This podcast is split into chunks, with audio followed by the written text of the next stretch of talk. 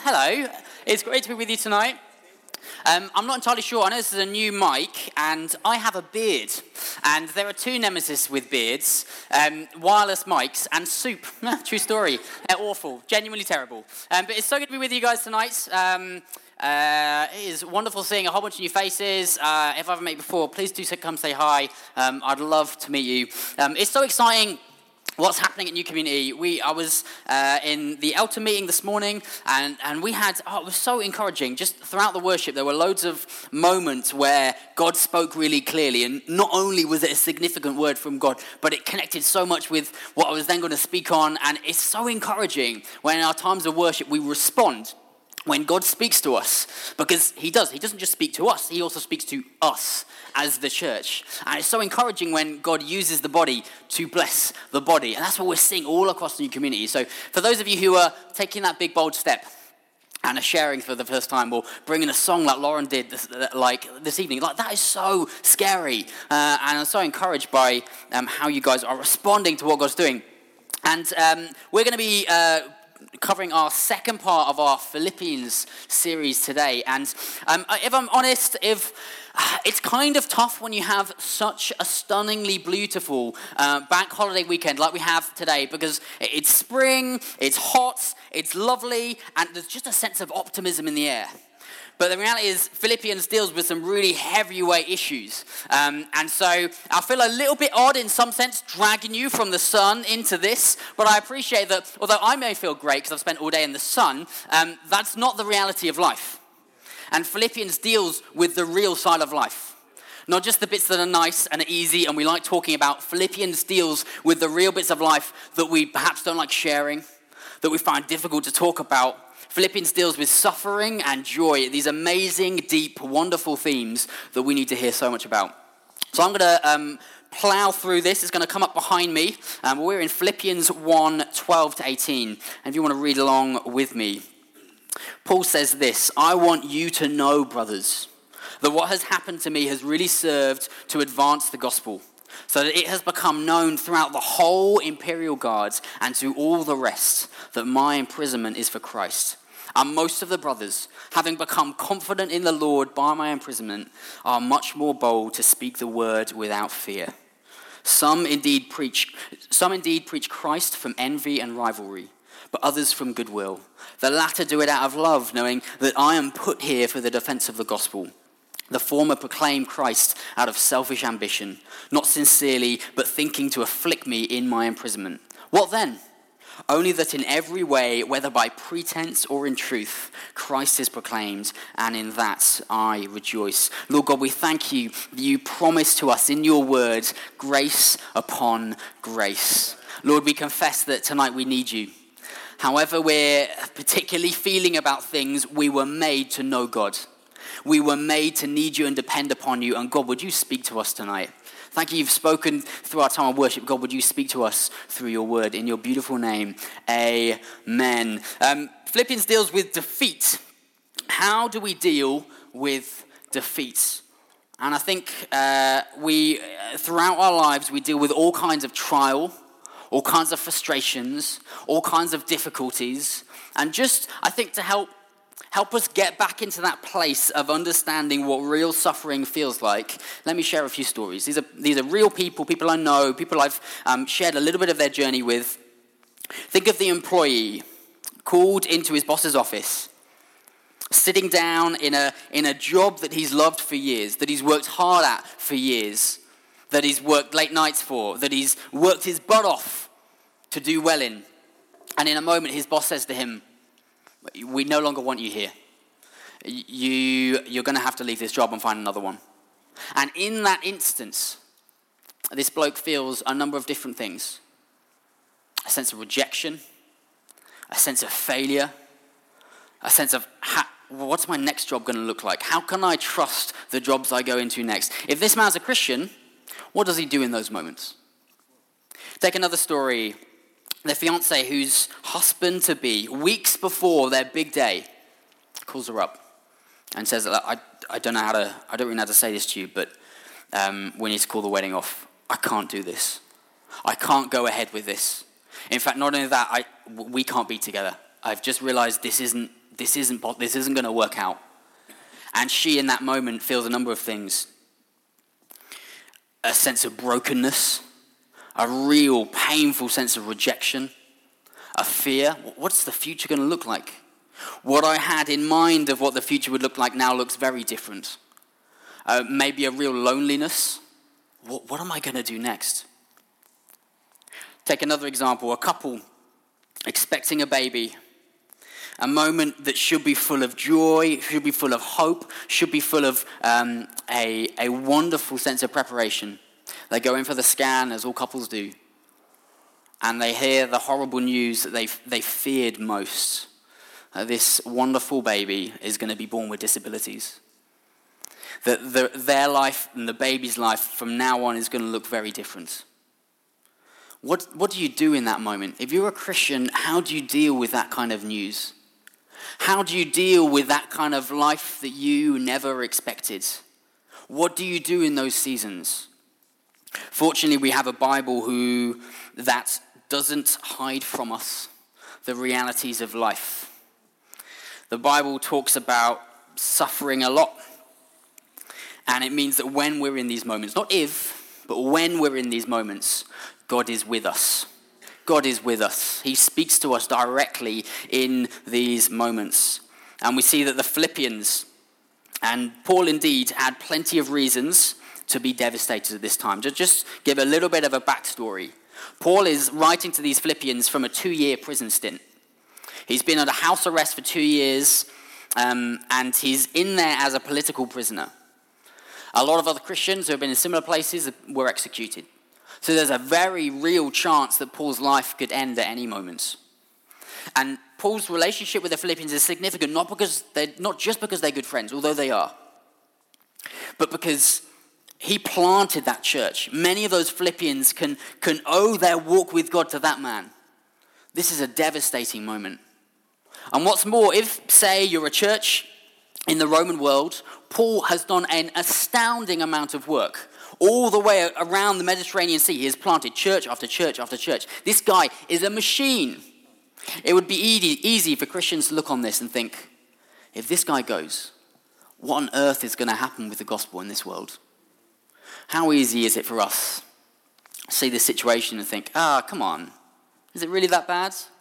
When we step into their shoes, you, you start to see, man, this is tough. This is hard. And it all the more brings to life the words that he's saying. When we put ourselves in that situation, we realize this is a suffering that we can relate to. What we see is Paul was doing exactly what God had called him to do. He was being faithful to the dot of what God had asked him to do and yet he experiences suffering. He experiences the kind of suffering that sometimes as Christians we can ask ourselves, but God, I, I did everything you, you asked me of me. Why am I still going through this suffering? And as James said last week, I found it so helpful. So much of pastoral ministry is people, despite being obedient to God, experiencing crushing defeat as life did not go the way they intended. But Paul shows us more than this. See, Paul's conclusion with all of this is not a negative one. Is not a pessimistic one. In fact, it's the op- opposite. There is a profound sense of optimism in Paul's words as he speaks to the Philippians, as he reasons with them. This is a man full of optimism. Full of optimism that if, if we see things the way the world does, we will be totally confused by what Paul says. What? Seriously? How are you in a good mood about any of this? How is any of your situation, the Philippian situation, the future, how is any of that good? This man is full of optimism. And tonight we're going to unpack why. Why is this guy optimistic? Why does this guy look at the future and see victory? We're going to step through tonight what victory looks like. And I'm going to begin. Uh, I'm going to begin with number one victory in suffering. We um, see um, suffering throughout the Bible, um, but particularly in Philippians. There's loads and loads and loads of it. But if we look in uh, maybe other little bits of the Bible, we see um, maybe it's in a book like Job or a book like Lamentations or Jeremiah. I think um, psychologists would look at Jeremiah and, and say, yep, that guy was probably clinically depressed. And, and, you, and, then it doesn't end throughout the New Testament. You see um, apostle after apostle who was under immense persecution We see all of the disciples, in one way or another, apart from John, were killed. And John didn't die because they couldn't kill him. Either way, the, the bottom line is they were all under immense suffering, day in, day out. Why is this? What we see with Paul is, is something wonderful that he's discovered, something wonderful that he's found. Take, for example, a mine. In South Africa, they have these mines that go down uh, four kilometers. Like, that's, that's insanely deep. I can't even imagine what going down into the earth four kilometers looks like. But apparently, what it's like is as you go down further and further and further, it gets more and more oppressive. It gets hotter and hotter, and the oxygen gets less and less and less. And you have in mind some of these most oppressive, horrible places. And yet, in these mines, and in this particular one in South Africa, you find the most, some of the most precious metals known to man gold, silver, platinum. And you have these tiny pieces of metal, just, just like this one, that are symbols of beauty, symbols of value in some of the most darkest and oppressive places. Christian suffering is a bit like that mine. They are horrible places full of, full of heat, full of uh, uh, this oppression nature, and yet in them, in amidst suffering, we find wonderful treasures in Christ.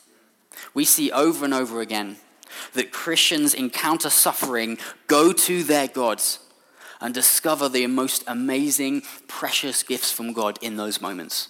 We're going to unpack some of what that looks like. We see that uh, Paul didn't just grit his teeth, he didn't just become really resilient, he didn't just soldier on. He says he goes through shipwrecks, beatings, threats, loneliness, despairing. But he has this wonderful reliance on the grace of God. But God's grace is better. He sees God's hands in all of his suffering. He knows this isn't wasted, this isn't pointless. God's hand is in and amongst my suffering. And you see, we see in verse 18, he says, In that I rejoice. Just to give a bit of context to verse 18, um, essentially what's happened is a whole bunch of Christians who are um, preaching the good news. Some of them are preaching the good news um, to honor and bless Paul. And some Christians, and this is a little bit of an odd phrase, I had to wrestle with it a little bit, are preaching the gospel in a way to afflict Paul. I find that a little bit confusing. How can you be, how can you be preaching the gospel and then using it to, to trash talk someone? I don't quite understand that. Either way, you have this crazy example of hypocritical Christians. I mean, like, what Christians would be hypocritical in this day and age? Of course, none of us would have experienced any of that. But Paul experienced hypocritical Christians who are making his life hell. And yet he sees, actually, I see God's gospel on display, and I rejoice. And he has this profound ability somehow to see this suffering, to see this horrible situation, and yet he sees God's hand at work. How do we have that kind of perspective? How do we have that kind of perspective that within suffering, no, no, no, I see God's hand at work here. We see in Revelation 3:19, Jesus says to his people, "These whom I love, I reprove and discipline." Suffering isn't always where God is reproving us, but it often is. And it is so helpful when we're in these moments of darkness and despair and saying, God, I know you love me. In fact, I know you work all things for the good of those who love you. All things. That means every situation you're in is not an accident, is not a mistake. It's not that God was off duty, went to make a sandwich, came back, oh no, I'm sorry, I, I missed it. You know, you were going for that job and that was perfect for you, and I'm just, I'm, I'm sorry, I messed up. God doesn't mess up. He means that where He leads you, if you trust in Christ tonight, He loves you. The place you're in right now is not a mistake. There may be some of your own unfaithfulness in it, but God is still in control. And He works suffering for our good outrageously. And that is how we can go through times like Paul did and say, but God is still good. And even more than that, I rejoice in this situation because God is good to me. We have to ask this question God, how are you being good to me right now? How are you loving me? And our stories look different. Our walks with God looks different, but God still loves us. And there is no moment we can go to where it is too far I, I cannot rejoice in God. Because wherever we've been, we've seen the Bible full of people who have been far worse. And yet, in those moments, they find in Christ the opportunity to rejoice, to dig deeper into his riches, his mercy, and his goodness. And number one, victory in suffering. Number two, victory in the world. Paul says in verse 12, What has happened to me has really served to advance the gospel. One comment, commentator calls it this As he was thrown in prison to prevent the spread of the gospel, what we actually see is the gospel then spreads. That the roadblocks of Satan have been used as the stepping stones for the gospel. The roadblocks of Satan have been used for the stepping stones of the gospel. How many moments do we have places like that where we are longing to share the gospel in one way or another with this friend or that friend, and something comes up? Something comes up. You, you could say it's people who oppose the gospel, or, you know, like Jesus is very clear that Satan does not like it when we step forward into the things that God has for us. When we share the gospel, Satan freaks out and hates it. And yet, God uses these unfortunate circumstances, like being thrown in prison, to advance his gospel. We'll continue. So that it has become known throughout the whole imperial guards and to all the rest that my imprisonment is for Christ. Just to explain this a little bit. So we have this imperial guard who are 10,000 elite guards, personal for the emperor. And Paul, as a, as a political prisoner, he's been guarded by one of those guys. This like SWAT team kind of level guards who knows what he's doing. And what we see is that um, his story of being imprisoned for Christ because he loves Jesus is being spread. And he's starting to see bit by bit the opportunity to spread this message. And, and you kind of wonder why. And I looked into a little bit of the history for a moment, and it started to make sense as to why. What the situation would have been is he would have been bound with chains. So, John, could you come up here a moment with those chains? I just happen to have some chains. What are the, what are the chances? And I need you to ba- bind my. No, just use like one end of it. All right, and, and I need you to bind my arms. So he would have been bound like this in chains for about two years. And um, what's more than that, he would have been chained to his guard. So, John, now I want you to bind your own. That's good enough. Yeah, that's fine. I'm not getting out of that. Um, and you, you, now you bind that to yourself. So just imagine for a moment that uh, John is part of the Imperial Guard. I mean, uh, yeah, I reckon you could get away with that. A bit more metal, you'd be all right. Awesome. And so, and so this is a particular picture the Roman Empire loves to use of absolute submission. Of the Roman Empire would crush anything that looked like um, stepping away from their authority. And this, from a worldly perspective, is a picture of submission. Paul has been completely um, pushed down and, is, and captured by the Roman Empire and the Roman strength. And yet, here's what Paul sees he sees the gospel power at work. He knows that the truth he knows is powerful and transforms lives. He knows that the spirit that lives in him is the same spirit that raised Christ from the dead. And so Paul knows, I'm bound. But he says in Timothy, but the word of God is not bound. And so, although to a world's eyes, this is a bound man, Paul knows you're actually bound to me right now. hey. And what would have happened is day after day, there would have been different guards, and they would have chained themselves to Paul, and Paul would say, hey, you want to hear about Jesus? And this guy's stuck, he can't even move. And what is wonderful about this, this is such a wonderful picture of the situations we get ourselves in, where we think, oh man, I'm bound. I can't do what God's called me to do. I can't be faithful to Him. I can't share His gospel. And what do we see? That God uses those moments for the advancements of His wonderful words. And so Paul over and over again says, hey, you want to hear about Jesus? For two years. And we see later on in Philippians that Paul says, Hey, all the, all the saints in Caesar's household say hi. What he's saying is a whole bunch of people have got saved in Caesar's household. This guy's one of those people who's in Caesar's household. It's because Jesus, uh, sorry, it's because Paul has shared Jesus with these guys over and over again. And they've been stuck with it. And he's glorified God and used these opportunities. Thanks, John. You can get down now. Uh, so we thank, thank John. Thank you, John. You did a, you did a great job. And we so often uh, say, God has called me to X, but why? Why is God's plan for you? And so, what opportunities has He opened up for you? What opportunities has God given you that you never expected in the first place? God's gospel is going to go forward because it's bigger than your situation. God's word is not bound. And friends, we have this wonderful word to share. And I'm not entirely sure if I'm allowed to share this, but I'm going to share this anyway. Someone in the morning meeting this morning became a Christian. How cool is that? Isn't that amazing? God's gospel is at power in this church. And in case you weren't certain, in case you weren't sure, it's still changing lives. And it's the same good news that you and I know. Friends, we have victory in this world not because we're strong, not because we're powerful, not because we have particularly epic arguments, but because God is powerful and He longs to save. I was reminded um, earlier on, a couple of weeks back, um, as part of my company, we um, deal with a lot of the, the current affairs that are going on in this world. I work, work for a, a big online forum, and one of the things that's kicking off at the moment is a particular hot topic and in these moments, I, work with a whole bunch of people who aren't Christians, and in these moments, I do realize I'm an absolute minority. the things I believe are completely outrageous by this world's standards. And yet, God still saves people. We do not have to have a popular, mm, palatable gospel. Our gospel is powerful to save because it's powerful to save.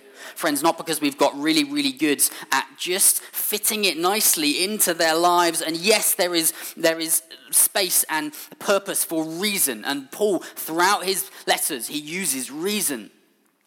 But yet he depends upon a God who is immensely powerful. And friends, this is why we have confidence when we go out into that world. When we share this wonderful good news with our friends and our family members and our neighbors who don't know Jesus, we can go with confidence because we know the word of God is not bound.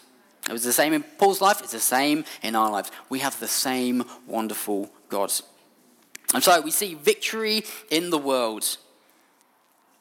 Number three is victory in community. In verse 12 and 14, uh, Paul uses the phrase brothers repeatedly. Brothers referring to the Philippians, brothers referring to the other Christians in Rome. This is a man who, who takes community really, really seriously. He just call them friends acquaintances, he calls them brothers. Brothers.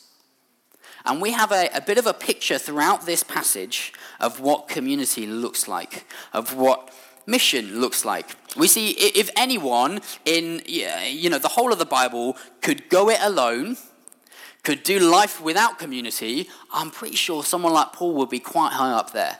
He's brilliant. He's great. He's written a whole bunch of books of the Bible. He is confident, he's bold, he knows the gospel. He doesn't need community. Come on. He doesn't need to live with brothers around, and yet that's exactly what he says he should do. And that's, that's exactly the way he treats these people that he is not just a one man missionary stage preacher, he's on mission in community.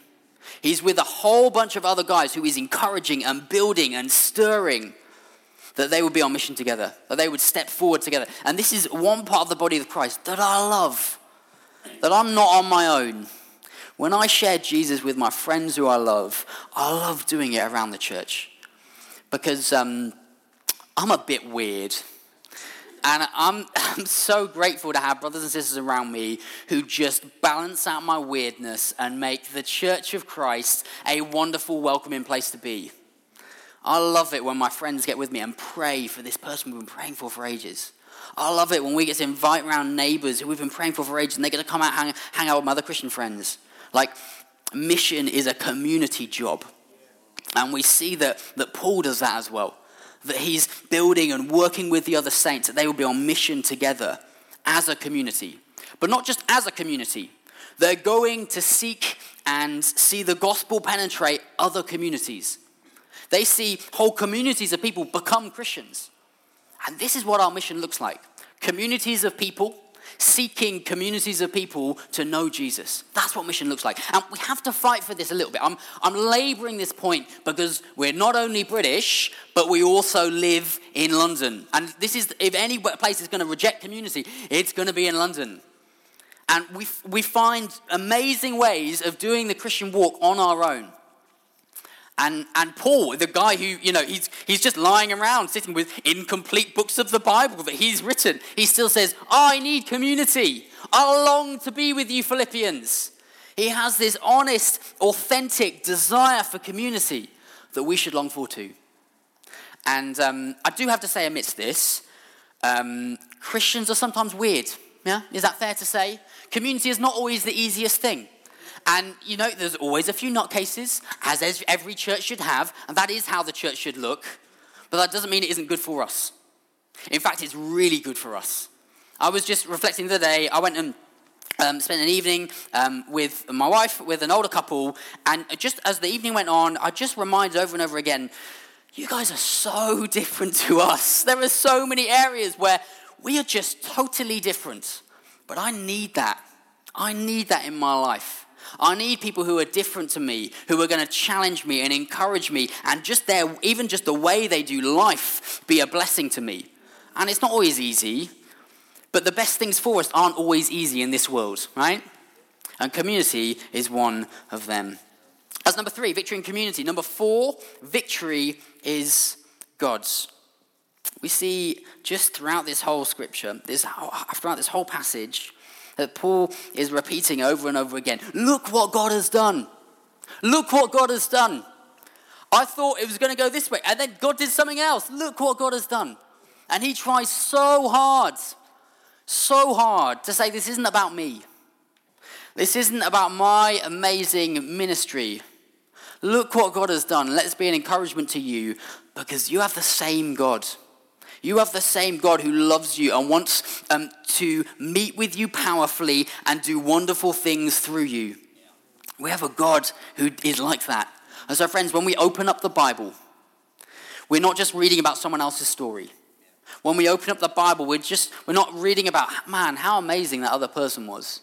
We're reading about broken people, imperfect people, uh, like in some places, seriously screwed up people being used by perfect God to do perfect things. Yeah? This is why it's encouraging. This is why when we open up the Bible, it should be so encouraging to us. Wow, they suck. God is good. Look what they did. This is amazing. That's a really, really simplified way of the way we read the Bible, okay? Is that helpful? Because sometimes we open it and we're like, oh man, this guy is just a bit of a mess. I'm just struggling to feel how I can be encouraged by this. Look at your own life. There are so many things we wrestle with and we get wrong, and yet God, in His amazing grace, uses us to do perfect things. And this is what Paul repeatedly encourages he says in verse 18, only that in every way, whether in pretense or in truth, Christ is proclaimed, and in that I rejoice. Going back to the Christians who are preaching crazy things, who, who are preaching, well, the gospel in a way that trash talks Paul, he still rejoices because he knows the gospel is there, and it's good news for us too, friends. This is wonderful. This is so encouraging for us. It means that however much we have screwed things up up until now, there is hope for the future for us. Because God is good. Because God is good and he makes beautiful things out of ugly situations. Paul, and I, I just, I'm, I do forget this all the time because I'm so encouraged by Paul, I do forget what his past is like.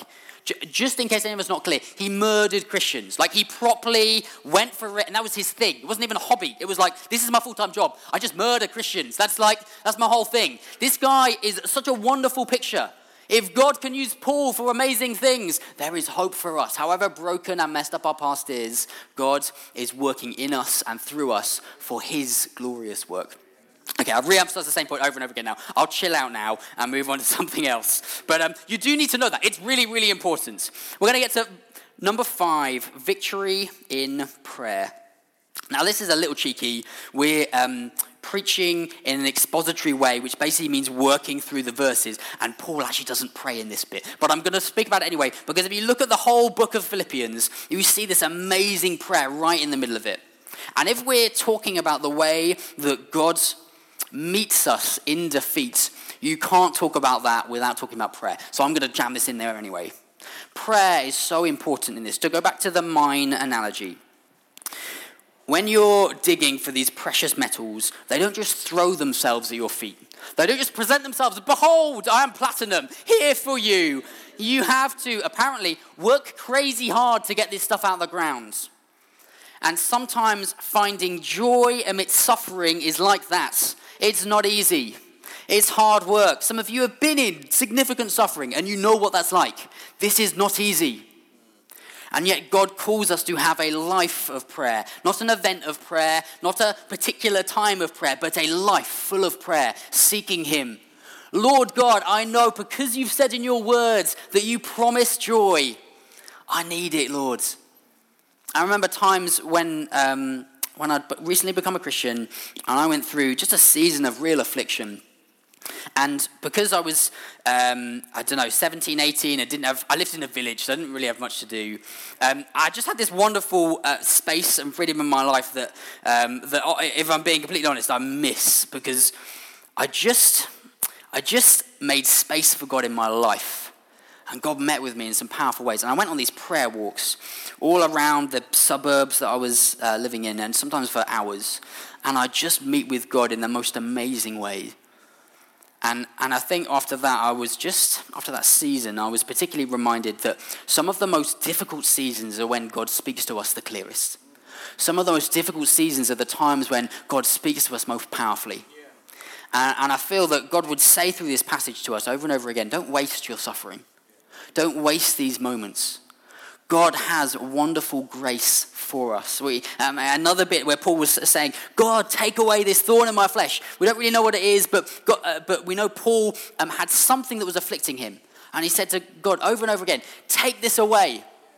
And God said to him, No, my grace is sufficient for you. In the middle of this suffering, there is grace for you that is enough. Friends, do we have enough? Do we have enough joy? Do we have enough experience of His grace? If we're not yet experiencing it, we need it. We're not supposed to live the Christian life without it. And so I'd encourage you so much. If this is something you've heard about, and I imagine if you've been here for enough minutes, you would have heard about it. And I imagine it would be getting a little irritating by now. If you're like, I don't know what this is, I don't know what you're talking about, and you keep talking about it, it's really irritating because I don't know it yet. The first place I point you towards it's not a course or a particular book to read, although they're good. It, it's pray. Spend time with God. Actually get in your knees, carve out a bunch of time. Whatever else you were going to do with your evening, it's not good enough. It doesn't compare. Spend time with Jesus. If you're going through affliction and suffering at the moment, don't just try and deal with the affliction itself. Try to fix it, I'll sort it out. Go to God. He loves you and wants to meet you in these moments, in these places. And so, would we let our temporary trials, because trial in this world, it is temporary. I mean, I know you know that, but, but let's be really, really clear about this. The stuff we're struggling with today, in eternity, we will not struggle with. We look forward to one day when God will wipe away every tear, and we long for that time. But in the here and now, in the here and now, God has wonderful things um, for us, promising us joy in this moment. He says in Jeremiah that He will turn our mourning into joy. Our mourning into joy. Isn't that crazy? Those times when we're absolutely devastated actually will become moments of ultimate joy. I just want to finish with this, this picture I love with Jesus when he's on the cross. There's this really quite painful moment where he says, he cries out to God, God, my God, why have you forsaken me? And friends, we know that that what God has done on the cross was in our place for our sin. And so when God was forsaken, he was forsaken in our place. So that when, when, when we're in suffering, when we're going through tough times, we can say, God, I know you will never forsake me. Yeah? There's this, this wonderful crossover. So every time you see Jesus there being forsaken, you know it is in your place for your sin and this is wonderful. We walk every day knowing God has not forsaken us. He will never forsake us. Friends, we, we not only have suffering in the past, suffering in the present to deal with, but there will be days in the future where there will be suffering. We know we, we are not forsaken. We can walk ahead in confidence knowing that God is with us. So, I've got a question for you guys. We've been covering a lot of essentially biblical optimism tonight. How do we see victory when everything else, when all the world says you shouldn't be rejoicing right now, you should be mourning? So, how do we see victory in our lives? And here's a question I want you guys to ask each other, like soon. Where do you find it difficult to see God's victory in your life? And, like, unless it's like crazy sensitive, you can't be honest with each other. Where do you struggle to see where God has a victory in your life? Where do you struggle to be optimistic in your life? I'm not saying, hey, just, you know, suck it up, feel good, choose to look on the bright side. No, no, no, no. I mean real optimism. I mean, where do you struggle to see real joy in your life? So that question's up there. I'm going to give you guys five minutes. You're going to ask the person next to you, where do you struggle to see God's victory in your life? And then Josh is going to finish with a song. Is that right? I'm going to pray for us super quick, and I'm going to ask that question. All right? Lord God, thank you so much that you give us pictures in your words of people who go through the same stuff we've gone through. Thank you, Jesus, that you sent your son to the cross so that in these moments we would know you. We would not be an abandoned, a rejected, and a forsaken people, but a people who are loved, who are pursued, who, have a, who has a father who is longing for us, who have an eternity waiting for us in heaven, that in these moments of suffering we have hope. Lord God, I pray tonight, would you do a work in our hearts? Would we be a people who are even more submitted to you? Who the things that we're clinging on to, the, um, the fear, the insecurity, the frustration we're clinging on to, that we would give to you tonight. And we will be a free people in Jesus' name. Amen.